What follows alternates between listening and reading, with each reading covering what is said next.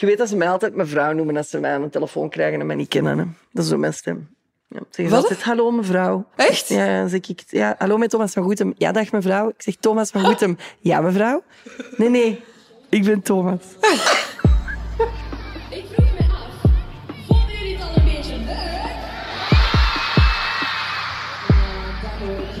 Het is bijna exact vijf jaar geleden dat de musicalreeks Like Me voor het eerst werd uitgezonden op Ketnet. De serie maakte namen als Pommelien Thijs, Camille Dont en Francisco Schuster megalomaan bekend. En na vier seizoenen en meer dan 200 optredens vindt dit weekend in het Sportpaleis het aller, aller, allerlaatste uitverkochte concert plaats. Allerlaatste. En voor die gelegenheid trekken we naar het brein achter Like Me. Thomas van Goethem, hallo. Hallo. Wat een mooie inleiding. Zeg, ik heb mij laten vertellen dat jij ook een musical verleden hebt. Jij speelde onder andere de prins in Doornroosje en in Assepoester. Ja, dat klopt. Kan je dan ook niet belachelijk goed zingen? Eh, Het is heel moeilijk om dat over je eigen te zeggen, dat je dat kunt. Ehm, ik, ik kan zeggen dat door de hoeveelheid musicals dat ik heb gedaan, dat anderen dat misschien vinden. Zo bescheiden. Ja, weet je wat het is? Het is eh, les goûts et les couleurs. Kan je een voorbeeld geven? Als of is dat moeilijk op je commando? Als in, wil je hier eens performen? Oeh, ja. Heb je een voorkeur van nummer? Uw lievelingsnummer uit Like Me. Oeh, eh, ben ik even aan het denken. Er gaat een vreugde van haar uit. Wauw. Ook als ze zwijgt. Goeie nummerke toch? Voor haar. Eigenlijk kon jij gewoon tussen die Ja, kandidaten maar gaan dat heb ik mezelf altijd verboden. Ja, waarom? Ik vind het heel vreemd. Ik heb de kans gekregen om een reeks als Like Me te maken. En dat dan toevallig ook nog eens heel populair is geworden. Ik zou het heel vreemd vinden als ik mezelf daar zou inschrijven. Dat is misschien voor een volgend seizoen, als dat er ooit van komt. Wie weet, wie weet ooit. Nee, ik, ik voel me wel even prettig of zo eh, achter de schermen. Dat, dat heeft ook iets. Super dat wij hier mogen zijn. Welkom bij Radar. Radar. Radar. Je wekelijkse cultuurpodcast.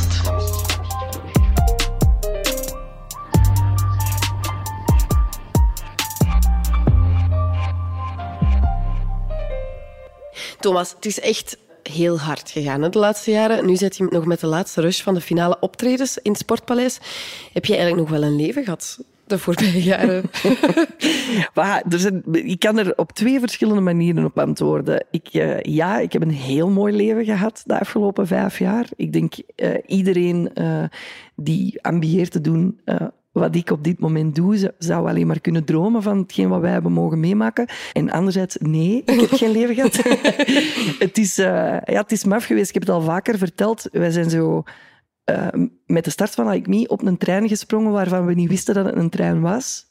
Die ook uh, nooit is gestopt? Nee, nee, we zaten er niet eens op. Aan 400 per uur? Ja, aan 400 per uur. Het was niet, gaan we stoppen? Wanneer gaan we stoppen? We zijn vertrokken en het bleek geen boemeltrein te zijn. Uh, ja, dat kan je wel zeggen. Ja. En nu stopt hij dus wel? Hij stopt. Ik heb, heb je altijd... zelf aan de handrem getrokken? Um, dat is in combinatie met de zender gebeurd natuurlijk. Ik heb wel vanaf het begin gezegd dat ik Like Me heel graag zou willen eindigen daar waar dat ik vond dat het hoogtepunt bereikt was. En dat is zowel inhoudelijk als gevoelsmatig nu. Ja. Het verhaal is verteld. Ik heb de personages kunnen uitspitten in vier seizoenen, een hoop specials. We hebben prachtige optredens mogen geven waarom de citroen verder uitpersen als hij nu nog smakelijk en leuk is en ja, entertainend. Ja. ja, en Like Me is dus eigenlijk een muzikale fictiereeks, voor de mensen die nog niet mee zijn, over een meisje, Caro, dat door de ziekte van haar mama moet verhuizen van de Ardennen naar Antwerpen en daar eigenlijk terechtkomt op een middelbare school waar ze een plek weer moet vinden. En ja, heel dat verhaal zit doorspekt van Nederlandstalige klassiekers.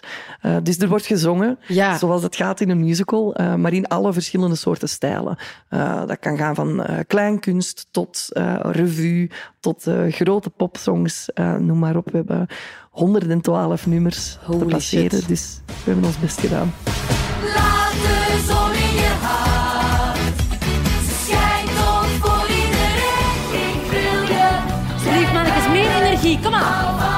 Doe dan alsjeblieft alsof je het leuk vindt.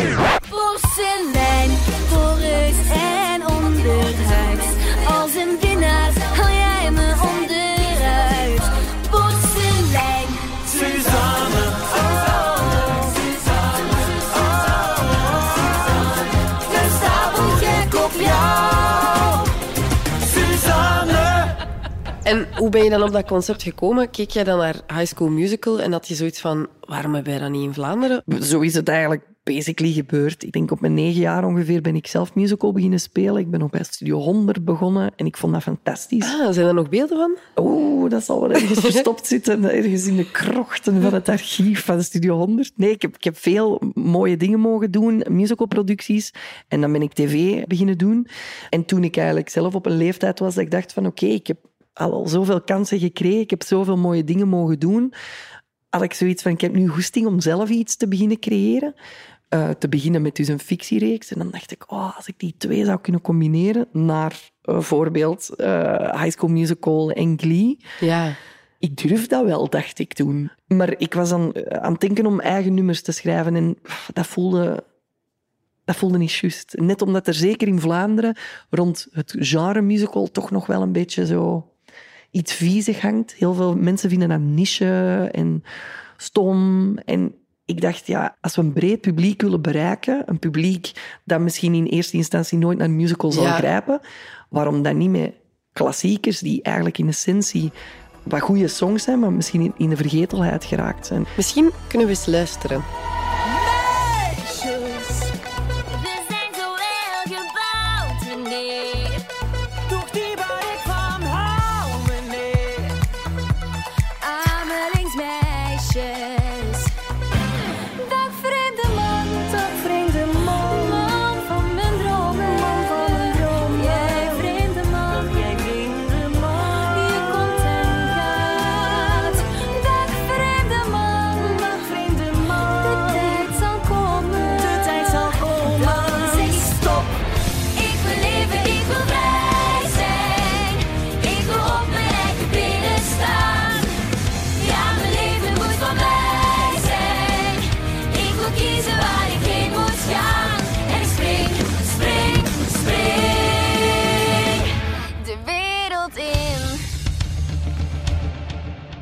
Zo is het eigenlijk, is een bal aan het rollen gegaan.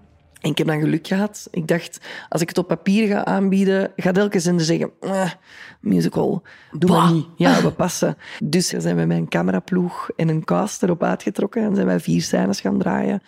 Zonder enige interesse van de zender. Omdat ik dacht, dat gaat de enige manier zijn om mensen te doen snappen hoe je die Nederlandstalige klassiekers naadloos in een verhaal kunt verwerken zonder dat het te musical aanvoelt. Ja, of te stoffig. Of Voilà. te, ja. En dat is wat we gedaan hebben. En we hebben dat aan vier zenders getoond. En de laatste was Ketnet.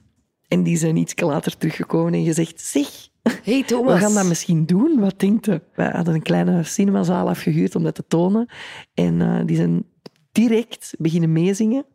Beginnen huilen ook bij sommige Wauw. scènes. Ja, dat was echt een heel, heel ja, magisch moment. Ik denk daar nog vaak aan terug. Hoe Dat- dat, dat, dat heeft mijn wereld een beetje op zijn kop gezet. Dat Ja. momentje. Dat wat er in je hoofd zit ook echt geapprecieerd wordt. Of Ja. dat er een zender zegt van, Ja. ja, let's go. Dat is maf. En zijn die scènes in de reeks gekomen uiteindelijk?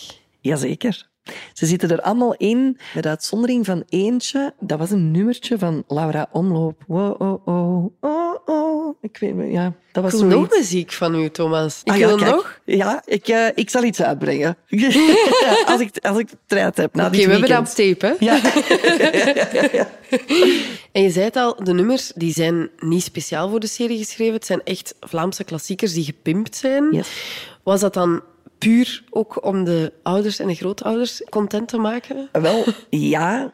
Het is te zeggen, toen ik bezig was met, met het schrijven van het verhaal, ben ik eens... Ik weet niet of ik dat mag zeggen, ik mag dat wel zeggen. Ben ik, Zeker. eh, ben ik gaan kijken naar het optreden van de toen ontzettend populaire Ghost Rockers. Dat was een kidnetprogramma en dat was een, een rockband met Tine Oldmans Ja. eh, in de hoofdrol. En die hadden een super, super, super cool optreden gedaan in de Industria in Antwerpen. Dat is een oude club. Ik vond dat concept vond ik de max.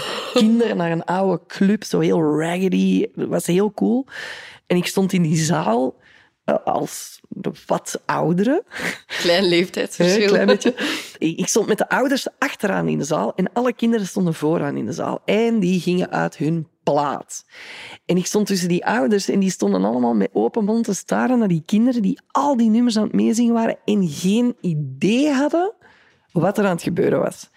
En toen dacht ik, wat gek eigenlijk. Dus die mensen kopen tickets voor hun kinderen blij te maken, maar om het dan even bruut te zeggen, hebben er zelf geen Niks aan. fluit aan. Ja. Die, die staan er van achter met hun veel te warm geworden fris die eh, te kijken naar mensen die ze niet kennen. En, en daar is het balken een beetje aan het rollen gegaan ook. Omdat ik dacht van, wat stom eigenlijk. Ik herinner mij vanuit mijn tijd dat als ik naar tv keek op zondagochtend, dan was het samen met mijn ouders en mijn Ja. zussen in de zetel na het ontbijt. eh, kijken naar Samson en Gert, Schaaf af, Otje. noem maar op. Echt, alles. Dat was fantastisch. Ja. En dat, dat momentum werd niet meer gecreëerd of zo. En dan, ja, dat was eigenlijk perfect. Dat kwam keigoed uit. Ik dacht, prima, ik moet geen muziek gaan schrijven. Er is een arsenaal aan kei, kei, kei goede muziek die de jeugd niet meer kent. En het verbindt ineens met, met eh, de oudere Ja. generaties. En bij uitbreiding de veel oudere generaties. Het is een poepsimpel idee. Maar je moet er wel maar waren. opkomen. Jawel, maar ik wil maar zeggen, ik heb het warm water niet uitgevonden. Hè. Ik heb gewoon echt heel veel geluk gehad dat de puzzelstukjes op dat moment zijn gevallen zoals ze gevallen zijn. Ja. En dat we er een puzzel van hebben kunnen maken. En wie heeft die nummers dan bewerkt? Dat heb ik samen gedaan met eh, Wouter van der Veken. Dat is onze muziekproducer. Fantastische gast. Die blijft altijd heel erg op de achtergrond. Maar mensen gaan hem misschien kennen als de hulpcoach van Laura Tesoro in The Voice. Ah ja. Dus die man van dezelfde leeftijd, die ken ik al jaren. En die heb ik deze concept uitgelegd en die had zoiets van... Let's "Oké, go." let's go, let's do this. En dat is ja, een fantastische samenwerking. Soms kan ik in het midden van de nacht van die afschuwelijke voice memos sturen, waar dat ik dan ineens een liedje hoor. Die voice memos, heb je die, heb je die toevallig Bij de hand heb ik ze niet, maar ik kan u vertellen, dat, is, dat klinkt belachelijk. Dat is echt, ik die dan zeg, ik wil je even nog wat kwijt. Bam, bam. En dan krijg je muziek terug en dan denk je, ah, dat is exact wat ik gezongen heb. Ik ben, ik ben eens aan het zien. Exact hoe het er in mijn hoofd uitzag. Ja, misschien heb ik wel iets. Van deze week eigenlijk nog, volgens mij. En niemand mag dus voice memos sturen naar mij. Dat is het toppunt. Ik haat voice memos. Nee. ik zeg altijd, dat is... Dat is ook geen mooi woord om te gebruiken, maar dat is lui wijvenbellen, noem ik dat. Wat? Ja, in de zin van, je verwacht heel veel van de recipient. Want Ah, die ja, dat moet luisteren, onthouden en dan gaan antwoorden op wat je allemaal gezegd hebt. Ja. Vroeger noemde dat gewoon telefoneren. Hè? En dan krijg je direct een antwoord. Telefoneren, wat is dat Ja, hoe werkt dat ook alweer? Ja, ik ben eens aan het kijken of ik hier een voice memo heb. is het misschien ook nog een optie om daar nog één stoppetje in te steken. Waarmee dat ik wil zeggen, eh, de kaas van Like Me. tong. is altijd iets. Allee, dat je, zeg maar... Ah, zo fantastisch. Ja, dus dit soort belachelijke situaties. Ah, please, stuur mij dat door. Ja, ik ga dat doen. Maar het is echt... Ik denk dat je zou verschieten van hoeveel van onze best scorende nummers er op die manier gecreëerd zijn. Maar je moet ook maar een producer hebben die dat dan ook kan omzetten in muziek. Ja. Het is waanzin. Ik alle credits voor die man en zijn musical skills. En dan, ja, wij maken de muziek samen en dan kruipen wij samen in de studio met de acteurs. En dan doe ik hun vocal coaching. En Ook op die manier. ja, en dan ja, op die manier. Ja, dat is verschrikkelijk, want Camille die zei altijd, ik ben nog nooit zo uitgeput geweest als na sessies met jou. Omdat ik altijd riffjes verzin, dat zijn zo van die ja, krulletjes in, in melodieën, die gewoon heel complex zijn, die ze dan eerst niet kunnen, en dan wel, omdat ik ze zo hard blijf pushen. Eh, maar kijk, het heeft gezorgd voor toch een paar onvergetelijke... Het heeft wel gewerkt. Ja. En ik ga ook vanaf nu niet meer kunnen kijken naar eh, Like Me zonder mij in te beelden hoe Dat hoe dat die nummers vanuit zo'n memo zijn Ja, ontstaan. Mijn excuses daarvoor. Sorry dat ik dat beeld nu verpest heb. Nee, ik denk dat het echt een upgrade heeft gekregen Oké, daarmee. ah, zalig.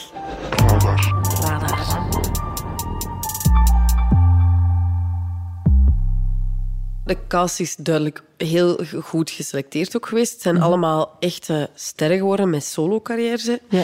Hoe hebben jullie hen dan geselecteerd? Op verschillende manieren eigenlijk. Eh wij hebben het geluk dat wij met, eh, met ons productiehuis Fabriek Magiek hebben wij een opleiding eh, waar dat wij jongeren, kinderen en, en jongvolwassenen of zelfs iets minder jongeren eh, lessen geven in dansen, zingen, acteren. En daar zijn al een hele hoop mensen uit voortgekomen, zoals eh, Francisco en ehm, Camille bijvoorbeeld. Lotte de Klerk komt daar ook uit. Eh, en de andere zijn we, zijn we gaan zoeken overal. Eh, Maxime hebben we bijvoorbeeld letterlijk via Instagram gevonden. We hadden zoveel audities gedaan en ik, ik, ik vond hem niet. Ik had hem niet gezien, de Vins. En letterlijk, mijn collega zit naast mij en er passeert een filmpje, random, op Instagram van een blonde jongen met blauwe ogen, met een gitaar in zijn handen. Die, zo, die had iets. En ik denk, "Wij, die- dat is hem. En we hebben die via Instagram gestuurd. Zot. En die had zo geantwoord, ja, ik zit met examens, ik zal misschien wel komen naar de auditie. Dus we dachten, ja, er is geen garantie dat hij komt. En ineens stond hij daar. En ik, dat, ja, ik, ik wist dat hem dat was. Er was nog veel werk aan, maar ja, je kon dat talent, dat Dat was een erdoor. Ja, dat was de max. En de, de, de, de bescheidenheid en de nuchterheid waarmee dat hij die auditie binnenstapte. Je had ook geen idee. De eerste dag dat hij op set stapte, was zijn eerste quote aan mij was... Ah, dat is, dat is echt met camera's. Om maar een idee te geven dat hij... Die had geen idee. Letterlijk niet. Maar dat is grappig, om, om, want eh, bijvoorbeeld Pommelien Thijs, Camille ook, zij hadden nog geen carrière. Of, Nee. Dus je hebt hen ook zien opgroeien. Ja, die, ik heb die eer gehad. Hè. Wij hebben, dat moet ik nu ook wel zeggen, want het is heel makkelijk om nu te veronderstellen dat Camille en Pommelien eh, verder surfen op alleen maar het succes van Like Me.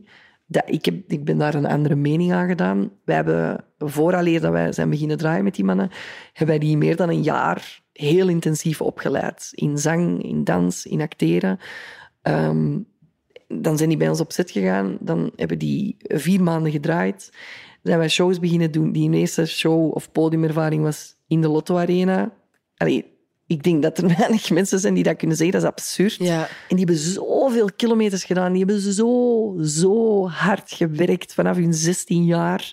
Dat het succes dat ze nu hebben, eh, Like Me is daar uiteraard de grote springplank van geweest, maar is voornamelijk te wijten aan het feit dat die... Dat zijn vakmensen op hun 22 jaar. Die hebben meer kilometers gedaan dan de gemiddelde Vlaamse artiest op zijn 40. En dat, snapte? Ja. Die hebben keihard gewerkt. En dat heeft van hen zo'n vedette gemaakt. En daar ben ik, ben ik heel, heel fier op. En wat is jouw band met hen nu? Ik heb mij gisteren betrapt op feit, en ik moet dat dicht afleren. Als we aan het repeteren zijn, spreek ik eh, tegen mijn team nog altijd over. En de kindjes komen dan daar op en gaan dan daar af. En ah, misschien moeten we aan de kindjes vragen dat. Om maar te zeggen, ik ken die mannetjes, sommige van hun veertien. Ik heb die letterlijk zien opgroeien. Wij zijn de afgelopen vijf jaar eh, op sommige maanden bijna 24-7 samen geweest. Alleen we woonden niet samen, maar ik bedoel, ja, seturen beginnen om zes uur s ochtends en je gaat weg om negen uur s avonds. Soms hadden we nog optredens daarna. Ik heb die zien opgroeien, ik heb die zien puberen. Zij hebben mij irritant gevonden, ik hen bij momenten. Dat is een hele organische, oprechte band geweest. Ja. En nu zijn dat volwassenen. En ik moet die zo een soort van, net als de reeks, wat gaan loslaten. Maar dat is leuk, dat is oké. Ik heb geen kinderen, dus ik gok dat dat zo voelt als ze gaan studeren. Als ze 18 worden Zo, gaan. ga maar kot, jongens. Ga het leven maar ontdekken. En ik denk dat dat onze band is. Dus wat mij betreft een hele goede band. Als je het aan Pommelien vraagt, zegt hij misschien iets helemaal anders. Dat kan. Nee, We gaan eens bellen. dat wel, bel dus. Nee, nee, maar ik denk, ik denk oprecht dat, het, eh, Ja. dat zij er hetzelfde over denken. Ja. Ik kan me inbeelden dat dat succes voor hen ook wel eh, vrij heftig is geweest. Ja, dat is het zeker. Ik kan het natuurlijk voor hen, eh, ik kan het niet in hun plaats zeggen, maar als je de tv-geschiedenis erop nakijkt, is er naar mijn gevoel de andere gevallen, zoals Like Me, was dan bijvoorbeeld Spring, waar dat het Ja. ook machtig veel succes had. Met dat verschil dat social media en al dat bestond nog niet. En nu is alles, iedereen is veel toegankelijker. En ik denk dat de, de, de cast van Like Me dat ook echt heel erg gemerkt heeft. En het, het gekke is, is dat van, van zodra je zo'n reeks eh, doet, en, en dat heeft ja, dat succes, is dat je precies een, een soort van publiek bezit wordt. En dat is eh, voor een volwassene makkelijk om te begrijpen, maar voor een kind was zij wel degelijk waren back in the day. Ja, ze En waren Fran- 14, 15? Ja, Francisco was 14 of 15, eh Pommelien ook 15, 16. is dat heel heftig om mee te maken. Aangeklampt worden overal waar je komt. Foto's eh, die gemaakt worden, maar letterlijk smartphones die in je gezicht geduwd worden. De veronderstelling dat je ten allen tijde aanstaat. Ja. En het, het, het ehm, gebrek aan begrip voor het feit dat je niet 24-7 je personage bent. Ik denk dat dat voor die gasten heel, heel pittig is geweest. En kan je daar een voorbeeld van geven van hoe heftig dat, dat was soms? We hebben bijvoorbeeld de allereerste keer, denk ik, na de concerten, de allereerste concerten dat wij, dat wij zijn buiten gekomen, was in het Weinigem Shoppingcentrum, was mij eh, de release van het album, hun eerste album. En we gingen daar naartoe en dat bleek daar echt mayhem te zijn. Duizenden mensen waren naar het Weinigem Shopping, wij waren de talk of the town, want dat heeft nog in alle boekjes gestaan. Dat, er, dat was absurd. En ze gingen daar optreden, of drie liedjes zingen en, eh, en vervolgens een signeersessie geven voor zij die dan een cd hadden. En eh, dat was allemaal tof. En dat was eh, spectaculair om te zien, al die balkonnen vol. En uiteindelijk begonnen ze allemaal te tekenen. En dat bleef maar duren en dat bleef maar duren. En op een gegeven moment, ik denk echt dat die makkelijk twee, tweeënhalf, drie uur eh, onafgebroken hebben zitten eh, signeren. En dan was ik er wel wat klaar mee. ja, omdat ik dacht, ja, die gasten die zitten daar, maar ja, je doet dat dan voor die fans. Maar ergens moet een lijn trekken. Dus ik had gezegd, oké, we vertrekken. En, eh, en, en Francisco werd zo aangeklampt door een moeder die niet akkoord was met die beslissing. En die vond dat ze het recht had om van Francisco een foto voor haar dochter te eisen. En ja, Francisco was letterlijk veertien, dus die stond met opengesperde ogen als een, als een, eh, een hert in de koplampen starend naar die vrouw, niet weten wat hem overkwam. En ik heb daar toen echt, ja, hoe zeg je eigenlijk, een beer voor, zijn jongen? Voor zijn voor- jongen, ja, een wolf. Ben ik bekend op die vrouw gesprongen. Ik heb die handen van die Francisco afgekletst. En ik heb wel even verduidelijkt dat dat geen poppen zijn. En die mensen bedoelen dat niet slecht, hè? daar gaat dat niet over. Ik snap dat zo'n bekende Vlaming misschien aanvoelt als een unicorn. Maar ook zij hebben gevoelens en slechte dagen. En zelfs op goede dagen niet altijd zin om, om aan te staan. Om er altijd te zijn. Ja. Ehm, dus die vrouw heeft het toen wel even geweten. Francisco ook. Die was echt... Die heeft eh, een hele stille rit naar huis gehad.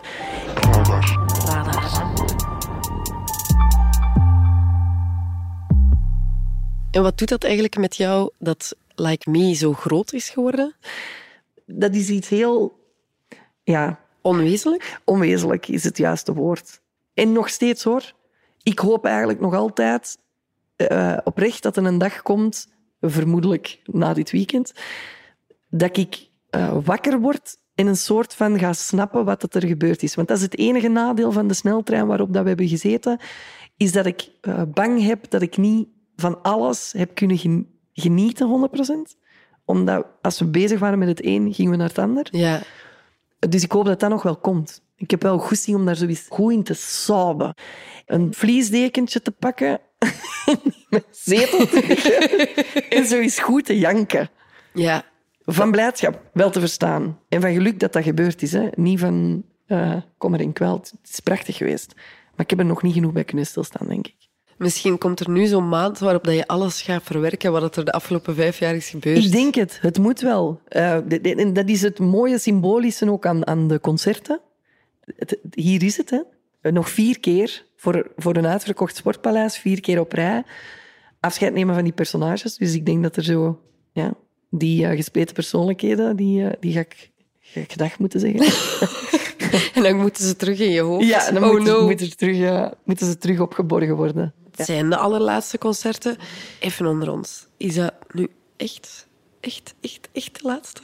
Het is echt, echt, echt de laatste. Ja. Er, ik zeg Alle al- hoop verbrijzeld. Ja, het, is, dit, het klinkt zo super bruut, hè, maar weet je, dingen zijn maar zo mooi omdat ze eindig zijn. Dat is waar. Het verhaal is verteld, de personages zijn afgestudeerd, eh, dus met heel veel pijn in het hart. Is het, is het nu even gedaan voor, eh, voor Like Me. Ja. En wat zit erin voor jou? Wat ga jij nog doen na eh, misschien even een maand onder je vliesdeken liggen? Ah, wel, dat ging ik zeggen. Ik ga even slapen, misschien eens even op vakantie. Dat heb ik al vijf jaar niet kunnen doen. En dan begin ik aan nieuwe avonturen. Weet je al wat dat is? Eh, Ik ben het vol een bak aan het schrijven, as we speak zelfs. Mijn laptop staat open beneden. We zijn sowieso eh, bezig met een opvolger van Like Me. Wat de exacte contouren daarvan zijn, die, die heb ik eigenlijk nog niet. Hoe raar het ook klinkt. Eh, maar dat het iets muzikaal gaat zijn, dat staat vast.